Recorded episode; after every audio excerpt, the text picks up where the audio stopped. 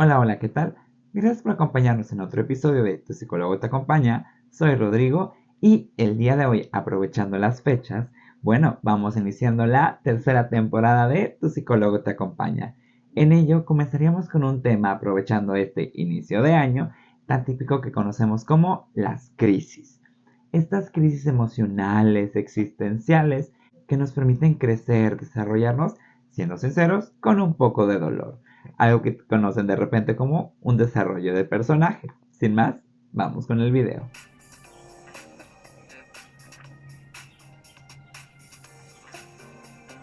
Y bueno, antes de comenzar, queremos recordarles que si estos episodios que estamos realizando para ustedes son de su agrado, recuerden comentar, darle like, compartir y sobre todo suscribirse, ya que esto nos permite seguir generando más contenido para ustedes, es totalmente gratuito y créanme que ayudan bastante a el canal o los canales, diferentes plataformas que venimos manejando para ustedes. Sin más, bueno, vamos pensando y vamos planteando en esta parte de qué comprendemos por una crisis. Vamos pensándola como cuando las demandas del ambiente, del mundo, de todo lo que me rodea, sobrepasan mis recursos o mis respuestas de afrontamiento. Es decir, me están pidiendo más de lo que tengo. Esto entonces va a generar algo en mí. Esto que genera podríamos empezar a contemplarlo como una crisis. ¿En qué sentido? Bueno, hay un desajuste. Se mueven mis emociones, se mueven todos mis pensamientos. Puedo llegar a sentirme ansioso, estresado, que el aire se me va a tener estos pensamientos que están dando vueltas y vueltas y vueltas en mi mente sobre algo en concreto. Y ante estas vueltas, entonces empiezo a, usar mis recursos, mis herramientas de afrontamiento. Pero al empezarlas a utilizar, me doy cuenta que a lo mejor estas no son suficientes. ¿Por qué? Porque al final del día, claro que ante una situación nueva, la misma me va a demandar cosas nuevas. Ya lo veíamos en el video de ajustes. Entonces, a ver, ¿voy a hacer un ajuste creativo o voy a hacer un ajuste conservador? La idea precisamente es, bueno, hacer un ajuste creativo. La cuestión es, ante este ajuste creativo, adaptativo, claro que me voy a empezar a sentir incómodo, porque precisamente la crisis me trae algo de dolor, y entonces puedo empezar estos procesos de duelo, con la negación, estar haciendo mis ajustes emocionales y decir, bueno, esto no me está gustando. La cuestión es, a ver, si no sucediera una crisis, ¿creceríamos? ¿Por qué pongo esta pregunta en la mesa? Porque es de comprender para la mayoría de las personas que realmente en la zona de confort no hay mucho crecimiento. Porque eso es algo en lo que las personas, las familias, los sistemas de repente entran en una zona de confort donde no hay nada nuevo, todo está bien, imaginemos que nada pasa. Pero entonces nada pasa. Entonces no hay crecimiento, no hay un desarrollo de personaje, dicen por ahí. La cuestión es, entonces, ¿cómo voy a crecer? ¿Cómo me voy a desarrollar? ¿Cómo voy a sacar potencial es entonces donde, a ver, podemos, dirían por ahí Vygotsky, desarrollar tres zonas. Una zona donde todo es confort, no hay crecimiento. Otra zona donde todo es estrés y me frustro tanto que tampoco voy a crecer. Pero en medio tenemos una zona que él nombra como la zona de desarrollo próximo. En esta zona hay el suficiente confort como para sentirme cómodo. Y por acá hay el suficiente estrés como para tener que moverme. Es precisamente ante esta comodidad y este estrés que se junta la posibilidad de crecimiento. Entonces, realmente claro que necesitamos movilizarnos, pero tampoco va a ser tan frustrante. Porque de repente estamos tan acostumbrados en la vida diaria, sobre todo en esta parte más capitalista de comida rápida, de decir, llego, pero en un lugar y al siguiente me lo tienen que dar todo. A ver, cuidado con eso. ¿Por qué? Porque si estamos tan acostumbrados o acostumbradas a cosas, a premios, a retribuciones, a placer instantáneo, ¿qué vamos a ir encontrando? Bueno, que nuestras herramientas ya no van a servir mucho. Dicen por ahí, cualquier músculo que no se utiliza se atrofia. Y lo mismo es en la mente. Si no empiezo a utilizar mis recursos mentales, mis recursos emocionales, claro que también se van a ir atrofiando, porque entonces no los actualizo.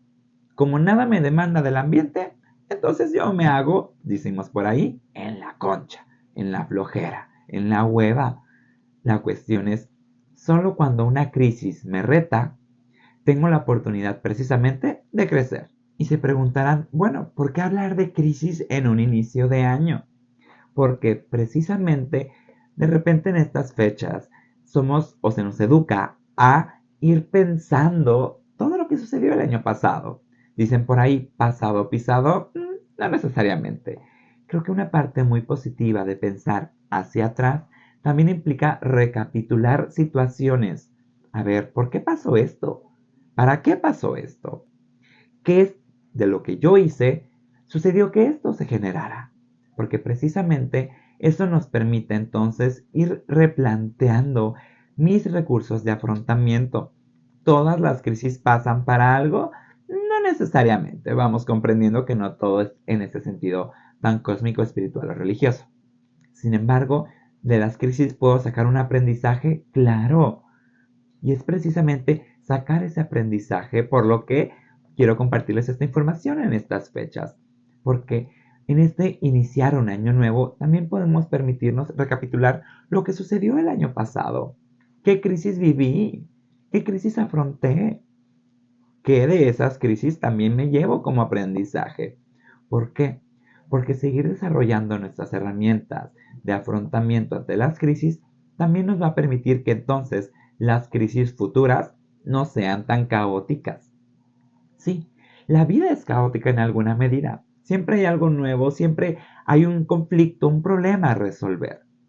La cuestión es, si yo voy afinando mis herramientas y mis recursos, claro que puedo sobrellevarlo.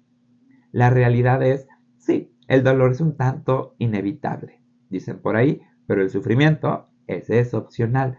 ¿Por qué? Porque si me enfrasco solo en el dolor, sin buscar sanar, sin buscar crecer, sin buscar generar herramientas, pues realmente me la voy a pasar sufriendo. Y es aquí donde, bueno, muchas personas caen en la victimización y dicen, bueno, eso me tocó vivir, ya no hay más que hacerle. A ver, claro que hay mucho que hacerle, sobre todo si decido afrontar con responsabilidad sobre mi sentir, pensar y actuar cada una de las crisis que se me presenta. Entonces, punto importante para ir reflexionando. ¿Cómo afronto la crisis? Digo siempre yo solito puedo, nadie me sirve, siempre busco a un otro, sé cuándo buscar a un otro y cuándo yo solito, porque eso es importante, sobre todo, por ejemplo, cuando pensamos en esas crisis emocionales y existenciales porque de repente se dice, la psicoterapia es para quien no puede, para gente que no puede solita, cobardes, bla, bla, bla. A ver, claro que no. La psicoterapia, por el contrario, es para gente que tiene el valor de hacerse responsable de sí misma y entonces afrontar las situaciones.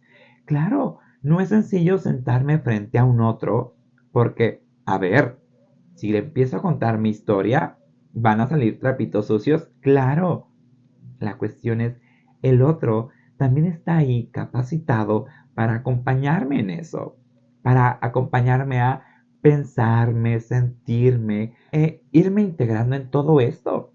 Porque si integro mi sentir, mi pensar y mi actuar, entonces empezaré a vivir una vida más congruente. Y es en ello donde entonces puedo generar formas de resolver la vida que me sean más funcionales, porque hay veces que las personas resuelven a su manera, sí, hacemos lo que podemos con lo que tenemos. Sin embargo, en este buscar resolver, ¿qué tan efectiva es mi respuesta? Hay gente que responde a través de una adicción, por ejemplo. Y mi solución, órale, vamos a consumir cosas. Bueno, ¿en algún sentido les permite dejar de pensar en la situación? Sí. ¿Generará problemas a la larga? También. La cuestión entonces es bueno, ¿cómo afronto mi crisis? ¿Qué tan funcional es mi afrontamiento? ¿Qué tan funcional es mi respuesta? Precisamente ante ello vamos replanteándonos esto. Vamos pensando en cómo viví el año pasado, cómo viví este 2023. ¿Me funcionó? ¿No me funcionó? ¿Hay algo que ajusto? ¿Hay algo que dejo igual? Y sobre todo es importante verlo con empatía. Sí, a lo mejor no resolví tan exitosamente y no se trata de castigarnos. Se trata de repensar formas más funcionales y propositivas que nos permitan actuar de mejor forma. Desde ahí entonces, sí, la crisis, seamos sinceros, no se siente bonito. Sin embargo, hay mucha oportunidad de crecimiento porque entonces puedo utilizar nuevos recursos de afrontamiento. Desde ahí, pensemos en esto. Sin crisis no hay crecimiento.